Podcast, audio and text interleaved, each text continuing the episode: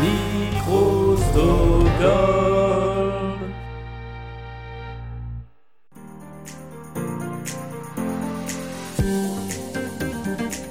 Bienvenue dans Coup de Bulle, le spin-off de Décoince ta Bulle, dans lequel je vous présente mes coups de cœur du moment. Pour ce deuxième coup de bulle, j'ai envie de mettre en avant un podcast qui devrait rentrer très vite dans votre top 5 si vous êtes amateur de dessins animés et nostalgique de votre enfance. C'est l'émission Anisong qui parle des musiques de dessins animés et de ses auteurs. Et qui de mieux pour en parler avec moi que son heureux papa, Olivier Fallaix. Olivier, bonjour. Bonjour à tous. Alors je l'ai présenté assez succinctement, mais peux-tu nous parler du concept de ton émission ? Alors au départ, j'ai lancé cette émission car je suis un passionné de bandes originales et de génériques aussi. Mmh. Alors aussi bien les génériques nostalgiques français que les génériques japonais, puisque je m'intéresse aussi depuis longtemps à l'animation japonaise. Et j'avais remarqué il y a déjà bien longtemps que les Japonais étaient très forts là-dedans, qu'ils ont produit des musiques de grande qualité et aussi des génériques qui s'inscrivent dans la pop musique japonaise. Donc au bout d'un moment, j'ai eu envie de lancer un podcast. Et le premier que j'ai lancé, qui s'appelle Anisong, était dédié aux chanteurs et aux interprètes japonais. L'idée était de découvrir à partir d'un générique que généralement on identifie facilement, quel était l'artiste qui se cachait derrière. Tu trouvais déjà qu'à l'époque, la différence de qualité entre les musiques de dessins animés européennes, on va dire, et américaines, et japonaises, il y avait quand même un fossé entre les deux ? Oui, disons que après je savais pourquoi aussi, parce que c'était une approche qui était complètement différente. On parle bien sûr là des années 80-90. Hein. Tout à fait. Donc oui, il y avait effectivement une grande différence d'approche entre la manière dont on faisait un générique en France pour un même dessin animé et son original en japonais. Et c'est quelque chose que j'ai découvert dès le début des années 90 en m'intéressant justement à ces génériques. Au départ, je cherchais surtout à avoir les musiques des séries que je regardais quand j'étais plus jeune. Et puis, évidemment, de fil en aiguille, j'ai découvert aussi qu'il y avait des génériques qu'ils étaient différents de ceux qu'on avait fait en France et parfois qui pouvaient être très étonnants avec effectivement... On va prendre l'exemple de Saint Seiya, les Chevaliers du Zodiaque. On connaît tous le générique de Bernard Minet, qui a eu son succès en France, bien sûr, mais qui est quand même très différent de la version très rock de Pegasus Fantasy du groupe Make-up. Voilà, donc ça a été un peu un choc de découvrir ça. Et petit à petit, je me suis intéressé aux deux, c'est-à-dire pourquoi en France on faisait des génériques différents et pourquoi au Japon il y avait des génériques qui s'inscrivaient plus dans ce qu'on pouvait entendre à l'époque dans la variété, la pop, la J-pop ou la J-rock japonaise. Le but de ton podcast, c'est de nous faire découvrir ces génériques, que ce soit français ou japonais. Mais en plus, tu utilises ce podcast pour nous parler aussi d'anecdotes des dessins animés eux-mêmes. C'est ça qui est vachement intéressant aussi avec ton émission. Alors ça, c'est plutôt dans la deuxième partie du podcast, parce qu'après avoir fait pendant 3 ans le tour des interprètes japonais, je commençais un petit peu à tourner en rond. Non pas qu'il n'y avait pas encore plein de choses à dire, mais j'avais déjà, en tout cas, traité les principaux des années qui m'intéressaient, c'est-à-dire les années 70, 80, 90.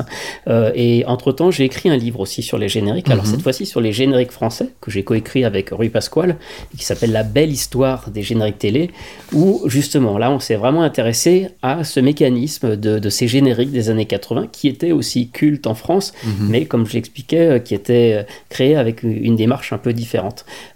Et après avoir sorti ce livre, j'ai eu envie aussi du coup de mettre un peu en musique. Finalement, c'était un peu l'élément qui manquait par rapport au livre, d'entendre un peu ces génériques. Et aujourd'hui, j'ai entamé, on va dire, une saison 2 d'Anisson qui est basée sur la belle histoire des génériques télé et où je m'intéresse à ces chansons-là. Et pour s'intéresser à ces chansons, forcément, il faut aussi s'intéresser à la série parce que c'est souvent lié au contexte, comment cette série a été produite, comment elle est arrivée en France, à quel moment elle est arrivée en France, et c'est souvent de là que découle son histoire et l'histoire de son générique. D'ailleurs, grâce à toi, j'ai appris pourquoi Robotech, on ne voyait quasiment plus rien sur ce dessin animé, sur cette franchise, voilà. Oui. Parce que, en effet, à cause d'un contrat visiblement assez alambiqué, on ne peut plus rien voir de Robotech, et c'est bien dommage parce que c'était une super série, et ça j'ai appris grâce à ton émission. Exactement, ça fait partie aussi des aléas, surtout dans ces années-là, il y a beaucoup de contrats qui ont été signés sans imaginer que certaines séries auraient du succès, ou en tout cas qu'on en reparlerait, ou que ça pourrait donner lieu à des suites ou à des réexploitations 20 ou 30 ans plus tard, et effectivement parfois il peut y avoir des failles dans ces contrats qui fait qu'aujourd'hui on ne peut plus les ressortir. C'est bien dommage. Je te passe un extrait et on en parle après.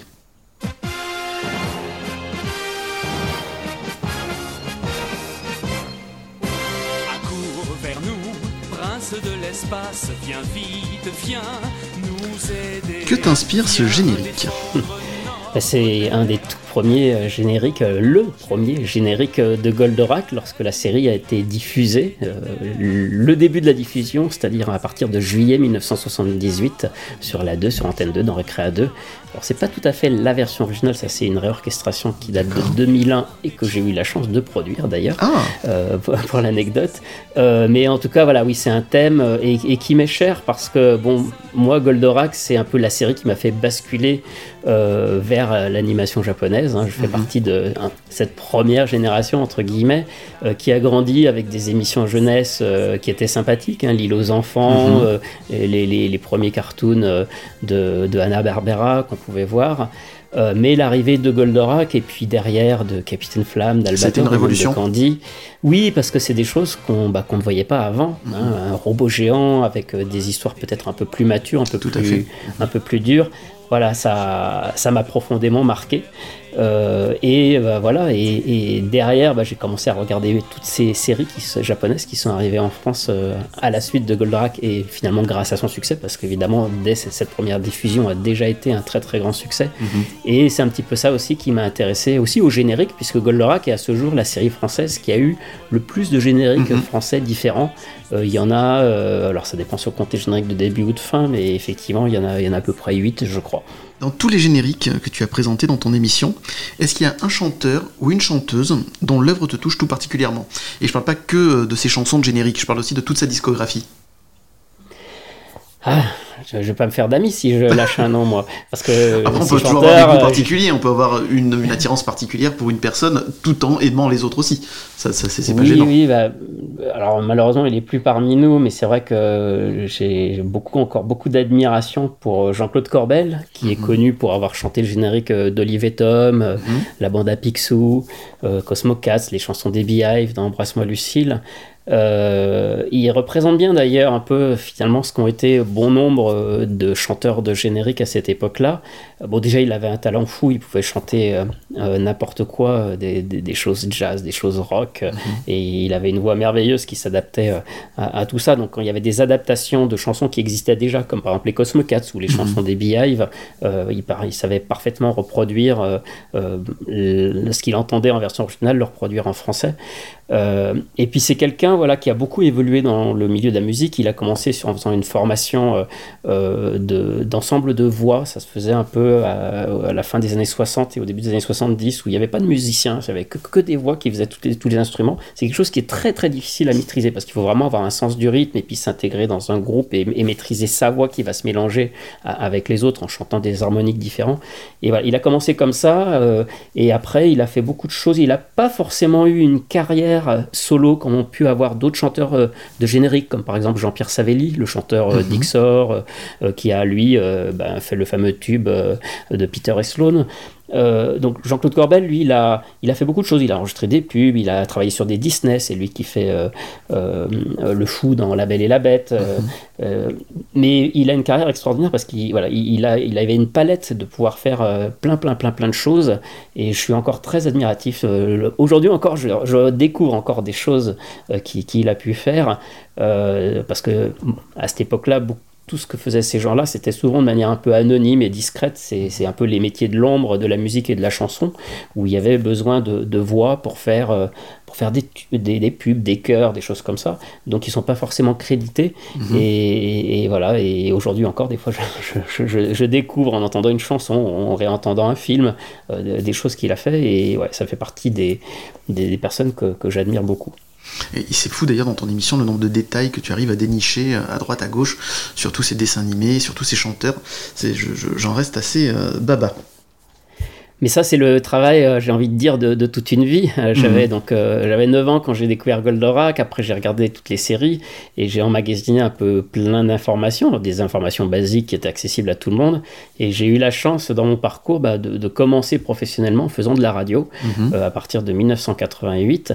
Et là, ça a été le bon prétexte d'allier une passion et un côté professionnel, et puis surtout, en devenant un peu, entre guillemets, professionnel, de pouvoir accéder à des studios, à des enregistrements, à des doublages, et d'aller en tout cas contacter des gens pour aller chercher ces informations qu'on avait du mal à trouver, puisqu'encore une fois, les crédits ou les informations sur les chanteurs étaient peu nombreuses. Voilà, et puis après, je suis aussi collectionneur, donc j'ai acheté beaucoup de CD, de disques, et à force d'écouter, et c'est la même chose aussi pour mon co-auteur, Ruy aussi, lui qui a farfouillé, et puis après on a fini par rencontrer un petit peu tous ces gens, voilà, Claude Lombard, l'interprète des génériques de la 5, Michel Barouille, aujourd'hui, voilà, c'est des gens que je connais et que je suis depuis longtemps. Et voilà, on a pu aussi échanger, ils ont pu aussi, du coup, nous éclaircir sur leur parcours et sur tout ce qu'ils ont fait. Alors souvent, ils se souviennent pas de grand-chose, parce que pour eux, ces génériques, c'est parfois... une chose parmi tant d'autres qu'ils ont fait dans leur parcours de chanteur ou de musicien. Et effectivement, comme beaucoup, mais c'est la même chose aussi pour les comédiens qui prêtent leur voix, sur l'instant, dans les années 80, 90, ils prêtaient... Non pas qu'ils prêtaient pas d'attention, qu'ils ont mal fait ces choses-là, mais en tout cas... Voilà, il venait faire une prestation, en tant que professionnel, il chantait, mais voilà, il retenait pas forcément tout ce qu'ils ont fait. Donc c'est toujours difficile de recueillir des anecdotes, parce que il faut discuter longtemps avec eux pour leur raviver des souvenirs ou qu'ils se souviennent de certaines choses. Mais voilà, c'est un travail de fourmi, mais qui s'est effectivement étalé sur beaucoup d'années. Et qui fait qu'aujourd'hui, voilà, l'envie est là aussi de partager un peu toutes ces informations qu'on a recueillies. Et je continue à le dire, mais je me régale à chacune de tes émissions. D'ailleurs, je suis très très fan de la famille Barouille, que ce soit Valérie ou Michel. D'ailleurs, Valérie qui a une voix exceptionnelle. Je suis toujours étonné qu'elle n'ait pas fait plus de disques, même en solo, parce qu'elle a une voix incroyable. Valérie, oui, c'est la fille de Michel Barouille, et c'est elle qui a commencé à chanter les premiers génériques de la 5, Jeanne et Serge, Crimi, Émi Magique. Voilà. Mais après, effectivement, elle a arrêté au bout de 5 disques. Non pas qu'elle a arrêté la chanson, mais après, elle est allée faire d'autres choses.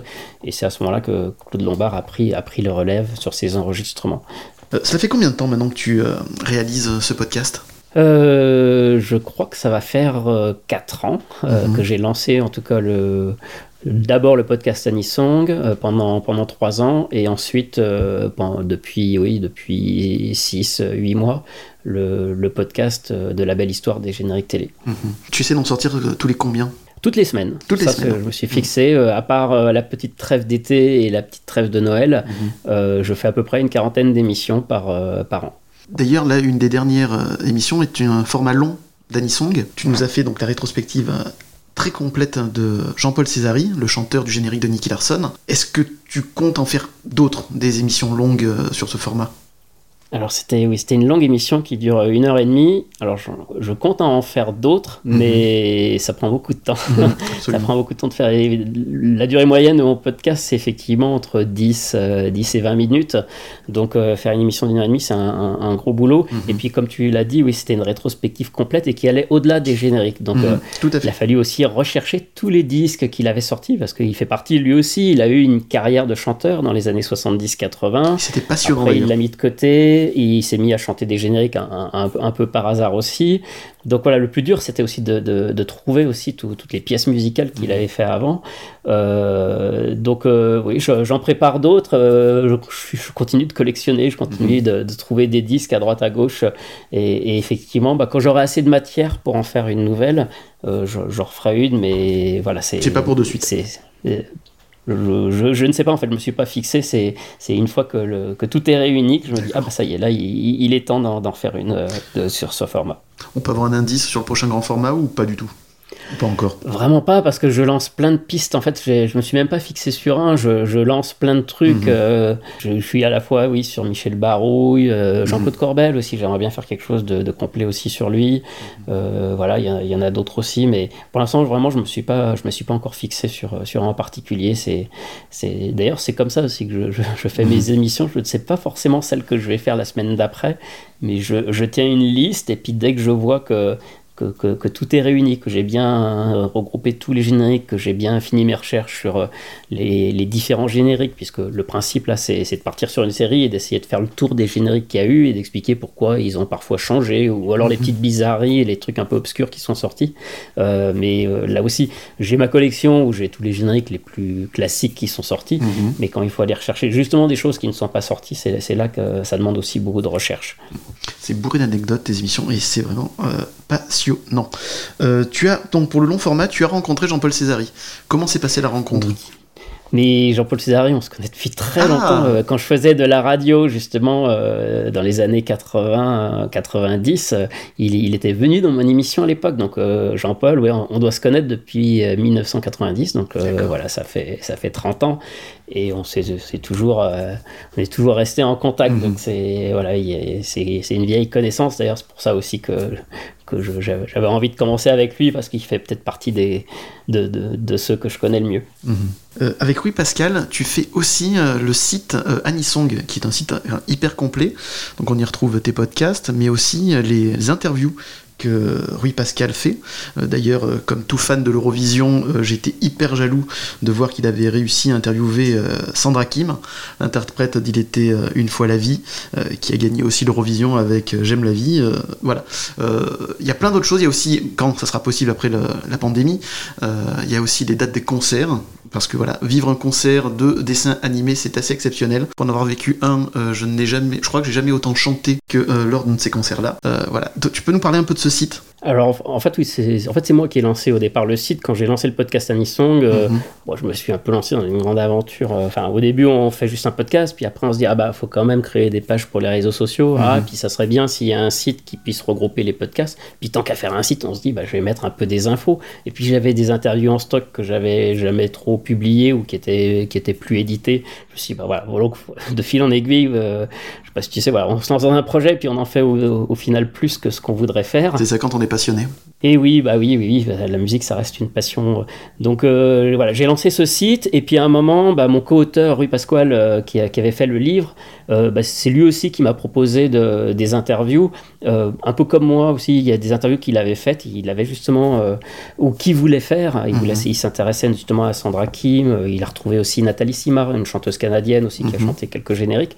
Et voilà, je lui ai proposé tout simplement de les publier sur mon site, et c'est comme ça, vu qu'on avait déjà écrit le livre ensemble, ça faisait sens de les réunir. Et puis il savait aussi que c'était sur un site bien spécialisé où on peut se permettre de mettre une longue interview pour parler en long et en large de Sandra Kim par exemple. Et c'est vrai que ça c'est un petit exploit, parce que les interviews de Sandra Kim, notamment en dehors de la Belgique, sont tout de même assez rares. Oui, tout à fait, je savais pas ce qu'elle devenait et j'étais ravi de la retrouver sur ton site. Je mettrai d'ailleurs tous les liens de ton émission et du site sur la page de l'émission. On a écouté qu'un seul générique depuis le début. Je trouve que c'est clairement pas suffisant. Alors, est-ce que tu serais d'accord pour faire un petit blind test ? Allons-y, oui. Alors, c'est parti. Alors, je te rassure, à mon avis, c'est facile pour l'expert que tu es. Bon, c'est dans le titre. Hein. C'est dans le titre, celui-là, il est marqué, il est simple. Ulysse revient, c'est le deuxième générique d'Ulysse, puisque... Il avait été fait en 1983, quand il y a eu la première rediffusion d'Ulysse après son lancement 2 ans plus tôt. La série elle est arrivée en France en 81. Ensuite, elle s'arrête. Un projet franco-japonais d'ailleurs. Oui. Et voilà. Et du coup, quand Ulysse revient, parce que Ulysse revenait pour sa première rediffusion en 1983. Et c'est un générique qui va rester longtemps, pendant longtemps. Ensuite, toutes les rediffusions d'Ulysse, ce sera toujours avec ce générique. On ne réentendra plus le tout premier. Il faut attendre, il n'y a pas si longtemps que ça, après les années 2000, où soit réhabilité un peu le premier générique. Deuxième.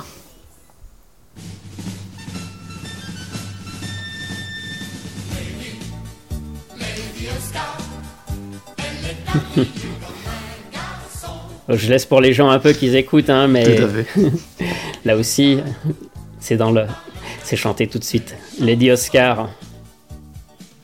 Et c'est un des génériques que tu aimes beaucoup. Oui, le dessin animé aussi, tout particulièrement. Et Lady Oscar, chanté par Marie Dauphin, donc qui, un peu comme tous les animateurs à l'époque de Récré A2, c'était la productrice Jacqueline Joubert qui poussait les animateurs à chanter et qui a interprété ce... de Cône. Voilà, alors les paroles d'Antoine de Cône, le compositeur, je crois que c'est Paul Coulac, mais j'ai un doute. Et oui, une série emblématique de l'époque où je regardais encore beaucoup la télé. Et le générique est très différent de la version japonaise. D'ailleurs, au départ, le compositeur français s'était plutôt plus inspiré du générique japonais, mais c'est quelque chose de plus dramatique, de plus mélancolique. Et finalement, on lui a demandé de faire quelque chose, un peu plus martial.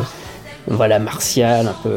C'est la révolution, quoi. Donc, d'où effectivement ce côté un peu tambour et ce chant avec un petit aspect révolutionnaire.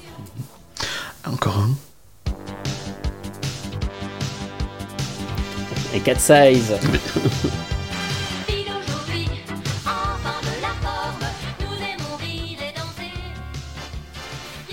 c'est le générique de mon enfance qui m'a fait le plus danser, je pense. Oui, ça passait le dimanche en fin d'après-midi, et c'était une série là aussi qui m'a beaucoup marqué, qu'on regardait en famille, et puis j'aimais bien parce que j'étais déjà adolescent, et on sentait quand même que c'était pas un dessin animé vraiment pour les petits. Tout à fait. Et il y avait même des dialogues un peu crus, je crois qu'il y avait quelques jurons des fois, et c'était évidemment en plus aujourd'hui on sait que c'est un grand auteur. Mais le générique très entraînant aussi, même si au Japon c'est encore une fois quelque chose de très différent et qui est très important au Japon, ce générique de Cat's Eye, parce que c'est à ce moment-là que va commencer à basculer les génériques dans un côté plus J-pop, parce que dans les années 60-70, les génériques japonais, ils sont chantés par des chanteurs de génériques, un peu comme en France, des gens qui ont fait un peu malgré eux une spécialité, et puis ils sont écrits dans l'esprit d'être un générique de dessin animé, c'est-à-dire que le thème du générique, on va le retrouver dans le dessin animé, etc. Et pour Cat's Eye, ils veulent moderniser, et ils demandent à l'époque à une grande star de la pop, qui s'appelle Anne-Rie, de chanter ce générique. Elle hésite un peu parce qu'elle se demande d'ailleurs si ça n'a pas cassé un peu son image, et elle le fait, et ça sera le premier générique qui va finir numéro 1 à l'Oricon, le top 50 japonais, le classement des ventes de disques 45 tours, et ça modernise complètement les génériques. Et à partir de là, effectivement, les télévisions, les producteurs au Japon vont se rendre compte que le générique c'est quelque chose de très important, que ça peut aussi offrir une grosse visibilité au dessin animé, que ça peut permettre aussi de lancer des artistes, et il va y avoir une sorte de mainmise au cours des années qui vont suivre des maisons de disques sur ce credo des génériques, et une profonde mutation qui va arriver quelques années plus tard avec City Hunter, où là c'est vraiment le dessin animé qui fait la part belle à la J-pop, avec des chansons très modernes, qui sont même plus... Voilà, Get Wild évidemment, et puis même d'autres qui sont mises même à l'intérieur du dessin animé. Tout à fait. Allez, on continue encore un petit peu ? Allez. Ah.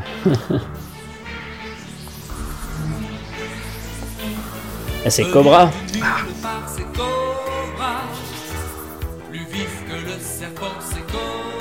Encore un sacré générique. Sacré générique, et pas pour rien, Revaux Bourter, les deux compositeurs français, l'un des deux a beaucoup travaillé pour Michel Sardou, l'autre c'est l'auteur de My Way, comme d'habitude, donc c'est quand même des chansons mythiques, et ce sont quand même deux pointures aussi de la chanson française, donc c'est pas étonnant, avec le recul, quand on regarde un peu derrière qui a fait tous ces génériques, qu'ils aient aussi bien marché, et que ce soit des mélodies qu'on retienne encore aujourd'hui. Voilà, derrière, on a quand même des grands auteurs. Et d'ailleurs, pour l'anecdote, le distributeur du dessin animé souhaitait au départ que ce soit Michel Sardou qui chante même ce générique. Bon, finalement, ça s'est pas fait pour tout un tas de raisons, et c'est d'ailleurs un de ses choristes, puisque Olivier Constantin, l'interprète, était justement choriste de Sardou. Mais on peut des fois un peu s'imaginer ce que pourrait être cette chanson chantée par Sardou, et ça aurait pu faire quelque chose d'intéressant. Je fais une parenthèse, d'ailleurs, il y a un artiste actuellement sur Twitter, Chipo, qui fait des reprises de dessins de Cobra, mais en y incrustant la photo de Jean-Paul Belmondo, sachant que l'auteur s'était inspiré de Jean-Paul Belmondo pour le design de Cobra. Et donc il fait une petite rétrospective comme ça, et en ajoutant aussi d'autres acteurs des années 60-70, et c'est vraiment superbe, et il y a des chances qu'on en parle un de ces jours dans l'émission. Pas mal. Allez, un petit dernier, il me fait plaisir. Alors, il est peut-être un peu kitsch, mais étant fan de la chanteuse, je suis obligé de la passer. C'est Valérie Barouille. Exactement. Avec BCBG. Et moi, c'est grâce à ce générique que je me dis qu'elle a une voix exceptionnelle.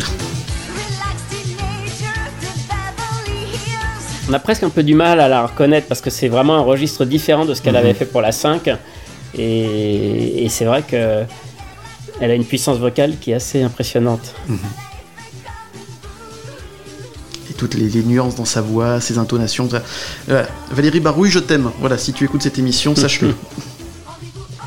Et ça, c'est une chanson qui a été produite par Haim Saban, qui a un nom incontournable des génériques des années 80. Il est celui qui avait repéré Noam et qui lui avait fait faire carrière en France. Et quand Noam... voilà, il a produit le fameux générique de Goldorak chanté par Noam, qui a été le générique le plus vendu en France. 2 millions de disques vendus à l'époque, et aujourd'hui, avec un total de presque 4 millions cumulés. Et grâce à ça, il a fait fortune, il est parti à Los Angeles et il a commencé à produire des génériques dans un vrai studio et tout. Et il a fait les génériques des Cités d'Or, Inspecteur Gadget, Ulysse 31 et tant d'autres. Et il a régné en maître aussi sur le secteur des génériques, et pas seulement qu'en France d'ailleurs, à terme. Après, ces génériques, ils étaient diffusés dans le monde entier. Allez, un dernier pour la route, celui-là il est facile forcément, c'est déjà dans les premières notes de la chanson, mais il me plaît aussi beaucoup. Par Jace, conquérant du lointain. Et Jace illumine les chemins obscurs de l'univers. Alors, ce générique, on peut se moquer des paroles, etc., qui sont peut-être très simples, très enfantines, etc. Mais par contre, l'orchestration, le groupe de rock derrière qui envoie du bois, c'est quand même pas rien non plus. Là, toujours Haim Saban, c'est encore lui. Et là, il est dans son âge d'or, c'est vraiment... Il produisait des génériques extrêmement forts, et vraiment il avait un son, quoi. S'il est allé s'installer à Los Angeles, c'était parce que il voulait un son, il voulait des ingé-sons vraiment compétents. Il voulait pas faire des génériques au rabais, il voulait pas que ce soit... C'est pas parce que c'était pour les enfants, c'est pas parce que c'était pour les dessins animés qu'il fallait faire ça vite fait. Et voilà, Jace arrive en 85, après qu'il ait fait toute la BO des Cités d'Or. Donc Haim Saban, c'est le producteur, le compositeur c'est Shuki Levy, puis autour d'eux il y a toute une bande qu'on va retrouver au fil de tous les génériques de cette époque, que ce soit le chanteur Nick Carr, donc, qui chante ce générique, qui est américain mais qui a des origines françaises, et comme ils produisaient tout là-bas, ils avaient besoin de voix qui chantaient en français, donc c'est lui qui se retrouve, alors qu'au départ il est ingé son et qu'il n'avait pas forcément vocation à chanter des génériques. Voilà, il y a Noam aussi qui l'accompagne dans cette aventure, qui va composer beaucoup de génériques, en chanter certains comme les Entrechats, comme les Popples, voilà, et c'est tout un pan des génériques français de cette époque-là. Voilà, revient à cet homme, à Haim Saban, qui a eu le flair et qui a senti que c'était quelque chose de porteur à l'époque. Gloire à lui. D'ailleurs, est-ce qu'aujourd'hui, tu trouves que la qualité des génériques des dessins animés pour les enfants n'a pas un peu baissé de qualité ? Aujourd'hui, c'est un autre problème en fait. Ce n'est pas que ça a baissé, mais c'est qu'on n'accorde plus d'importance aux génériques. Déjà, les chaînes, ils ne les diffusent quasiment plus. C'est plus à l'époque comme sur la 5 et même le Club Dorothée, où on laissait un générique pendant 1 minute, voire 1 minute 30. Aujourd'hui, le générique, c'est plus contractuel. Il va y avoir une petite intro de 15, allez, 30 secondes maximum, et le générique de fin, alors là, c'est pire, souvent on le coupe. Donc du coup, il n'y a plus de place pour... et comme il n'y a plus de place, ça ne sert à rien de s'enquiquiner à faire des chansons, donc du coup, on y accorde moins d'importance. Et puis après, il y a eu aussi une reprise en main un peu des ayants droit. Donc on l'a vu dans les années 80, on créait des génériques spécifiquement pour la France, et donc qui étaient différents des génériques américains, parfois des génériques japonais surtout. Voilà, aujourd'hui les producteurs des dessins animés accordent aussi de l'importance au fait qu'on conserve leurs génériques. Donc ça devient plus compliqué de les faire en français, soit on garde la version originale telle qu'elle, soit éventuellement on la réenregistre en français, mais du coup on va vraiment ne faire qu'une version pour la télé. Donc du coup c'est pas que c'est moins bien ou que les génériques sont moins bien faits, parce que quand ils sont faits, je pense qu'on essaye toujours de faire ça quand même du mieux, mais il n'y a plus vraiment de perspective, il n'y a plus de disques qui sont commercialisés, les génériques ne sont pas commercialisés, donc du coup on n'enregistre pas une version longue de 3 minutes, encore une fois, voilà, c'est quelque chose qui s'est perdu, qui ne se fait quasiment plus aujourd'hui, à quelques exceptions près. D'ailleurs, est-ce qu'il y en a un qui te marque aujourd'hui ? Bah oui, dans les derniers qu'il y a eu, je dis aujourd'hui, mais ça a déjà, je pense, 20 ans, il y avait Code Lyoko qui était un peu dans cet esprit-là, mais bon, ça commence à dater, cette histoire. Mais dans les plus récents, il y a le générique de Miraculous Ladybug, qui est un carton, alors comme le dessin animé, et là, comme par hasard, qui on retrouve derrière, c'est Noam, qui maintenant compose, qui fait des BO, il a posé sa voix sur la première version de ce générique, ensuite c'est une jeune fille qui l'a chanté, voilà, donc c'est un peu la boucle qui est bouclée, je trouve, avec Miraculous, parce que voilà, Noam qui a chanté un des premiers grands génériques, celui de Goldorak, qui ensuite a travaillé à la création de ses chansons, maintenant c'est lui qui fait les rares qui se distinguent aujourd'hui, peut-être parce que justement il a ça un peu dans cet ADN et qu'il a conservé un peu cette façon de travailler. Je te tiens, donc j'en profite. Un grand merci d'avoir fait une émission sur le générique de Les Aventuriers du Bosco. Dessin animé qui est passé, je pense, assez inaperçu en France, mais moi qui m'a régalé quand j'étais petit. Et d'avoir réécouté le générique en version originale, en plus dans ton émission, ça m'a énormément plu et j'ai appris beaucoup de choses encore. Donc merci et encore merci. Ravi de voir un connaisseur de cette série, effectivement, qui a été un peu oublié et qui est pas beaucoup passé en France, à part sur la 5. Je crois qu'elle a été rediffusée par la suite sur la chaîne Manga, mais bon, effectivement, ça n'a pas marqué grand monde. Ça reste très confidentiel. Coup de bulle touche à sa fin. Merci encore Olivier Fallaix pour avoir participé à cette deuxième émission. Je le répète, mais si vous voulez vous dandiner, et disons-le carrément, même danser sur les musiques de dessins animés et vous rappeler avec des étoiles dans les yeux votre enfance, foncez écouter Anisong sur toutes les plateformes de podcast. Merci encore. Merci pour l'invitation. À très bientôt. On se donne rendez-vous prochainement avec de nouveaux invités. Et si ça vous a plu, abonnez-vous à notre podcast.